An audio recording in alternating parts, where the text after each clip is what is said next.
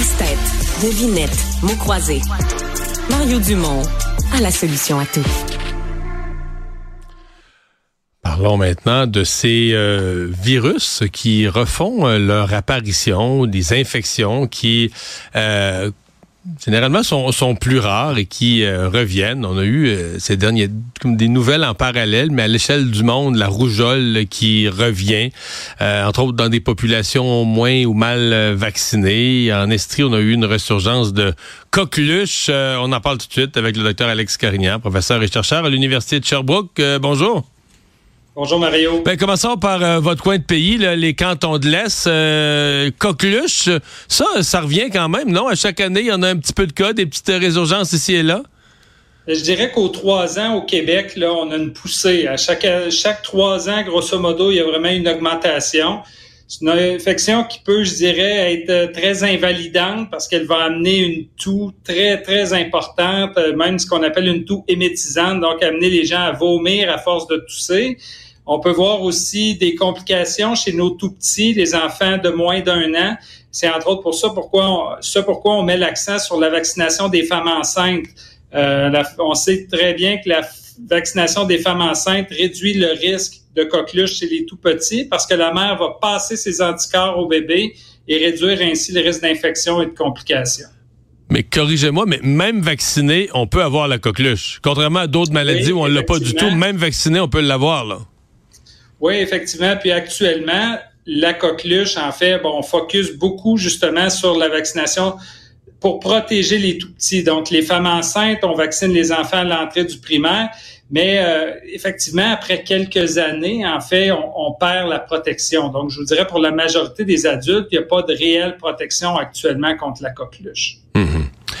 Euh, bon, euh, c'est, on s'inquiète de ça. C'est quand même, ça, reste des cas, mais c'est pas un immense, pas une, pandémie. C'est pas un immense nombre de cas. Est-ce que ça pourrait, on dit, ça revient aux trois ans, des, petits sauts, mais est-ce que ça pourrait mener s'étendre davantage, causer plus de, de problèmes?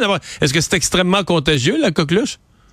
Euh, Oui, c'est quand même assez contagieux. Je dirais il n'y a, pas de préoccupation de, de, pandémie ou ce genre de choses-là. C'est vraiment, je pense, actuellement, on regarde le programme au Québec vise à protéger les enfants, les tout petits, parce que ce sont eux qui, qui vont se retrouver hospitalisés en raison de la coqueluche.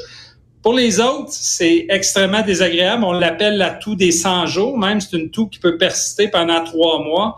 Euh, peu importe ce qu'on fait. Donc, euh, c'est très invalidant, mais en termes de d'hospitalisation et de décès, parce que rarement on a des décès, c'est vraiment chez les tout-petits. Hmm. Et depuis euh, quelques jours, on a eu cette alerte de l'Organisation mondiale de la santé, mais dans différents pays, sur le retour de la, de la rougeole. Euh, puis il y a toujours cette question. Là. On dit un peu partout dans tous les pays, puis ça a empiré avec la avec la période de la COVID. Où il y a eu vraiment beaucoup de, de désinformation sur les vaccins. Donc les taux de vaccination qui sont à des niveaux un peu moindres à ce qu'on a déjà connu. Est-ce que c'est une inquiétude pour un, chercheur comme vous, le retour de certaines maladies qu'on croyait disparues dans des populations euh, qui sont un peu moins vaccinées ou qui sont juste en bas des seuils de vaccination, là, tout à coup, qui, qui, protègent la collectivité? Bien, pour la rougeole, c'est exactement ce qu'on observe parce que ça prend quand même un taux de vaccination, une couverture vaccinale assez élevée dans la population pour la contenir. C'est une maladie qui est très, très contagieuse. Et les gens l'oublient, mais la rougeole, ça a déjà tué beaucoup de gens, même ici, là, au Québec. Euh, ça a amené des complications, des encéphalites, des infections au cerveau. Donc, euh, les gens oublient ça parce qu'on ne les voit plus, on les voit très, très rarement. Et occasionnellement, on se retrouve effectivement souvent dans, dans des poches, dans des régions où il y a une masse critique de gens moins bien vaccinés et là, c'est c'est favorable à la résurgence. On l'observe actuellement, effectivement, en Ontario, euh, j'ai entendu en Floride, donc plusieurs endroits dans le monde. Donc, euh, faut toujours, disons, se, méfier, rester sur nos gardes face aux, aux, maladies qui peuvent être prévenues par la vaccination. Ouais. Parce qu'on l'oublie, c'est toujours un peu bizarre. sais, mettons que tu es dans une population à 98% vaccinés, l'autre 2% des gens vont se vanter en disant, regarde, moi, mes enfants sont pas vaccinés, puis ils l'ont pas à rougeole. Puis ben, oui, non, c'est que tu es protégé par, es protégé par l'autre 98% Elle ne circule pas, mais je suis pas sûr que c'est une science qui soit si bien comprise, ça. Ben effectivement, les vaccins vont souvent, dans plusieurs cas, apporter une protection indirecte. Donc, euh, les gens qui ne sont pas vaccinés sont effectivement protégés en grande partie par, par les gens qui le sont. Une autre préoccupation que j'ai, bon, vous avez peut-être entendu parler, aujourd'hui, on, parlait beaucoup du méningocoque, la méningite à méningocoque. On a eu deux cas en Estrie et au Québec, depuis deux ans, il y a une augmentation assez constante là, de cette infection-là qui est une infection extrêmement sévère avec une mortalité. On a malheureusement eu un décès chez une jeune femme euh, apparemment en santé. On a eu un autre cas qui malheureusement va avoir des, des, bon qui a survécu heureusement mais qui aura des complications de cette infection là. Méningocoque, c'est une infection qui peut être prévenue par la vaccination, mais c'est une des deux seules infections, souvent je le dis, qui peuvent tuer une personne en bonne santé en quelques heures. Ça et le streptocoque du groupe A, la fameuse bactérie mangeuse de chair, ce sont nos deux infections, je dirais, les plus redoutables en maladie infectieuse. Hmm.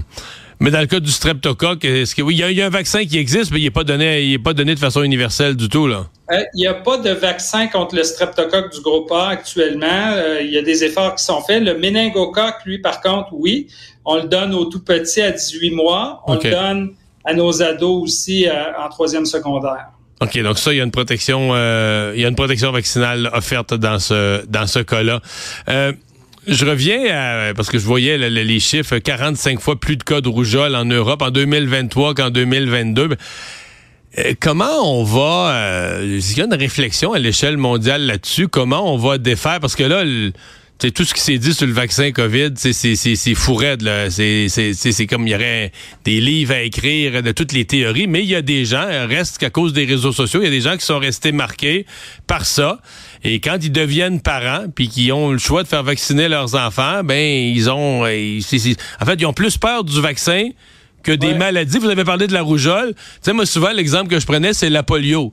Moi, mes grands-parents, il avait peur de la polio parce qu'il avait connu puis moi quand j'étais petit on allait à la messe là il y avait un vieux monsieur il était tout croche il avait eu la polio quand il était jeune donc mes grands-parents avaient connu des gens qui avaient fini avec des handicaps leur vie au complet avait été changée gâchée un peu par cette maladie là maintenant demandez à mes enfants à moi s'ils ont peur de la polio ils savent même pas c'est quoi. Fait que, à la limite, si, vous leur faites. Je dirais ça, c'est le paradoxe de la santé publique.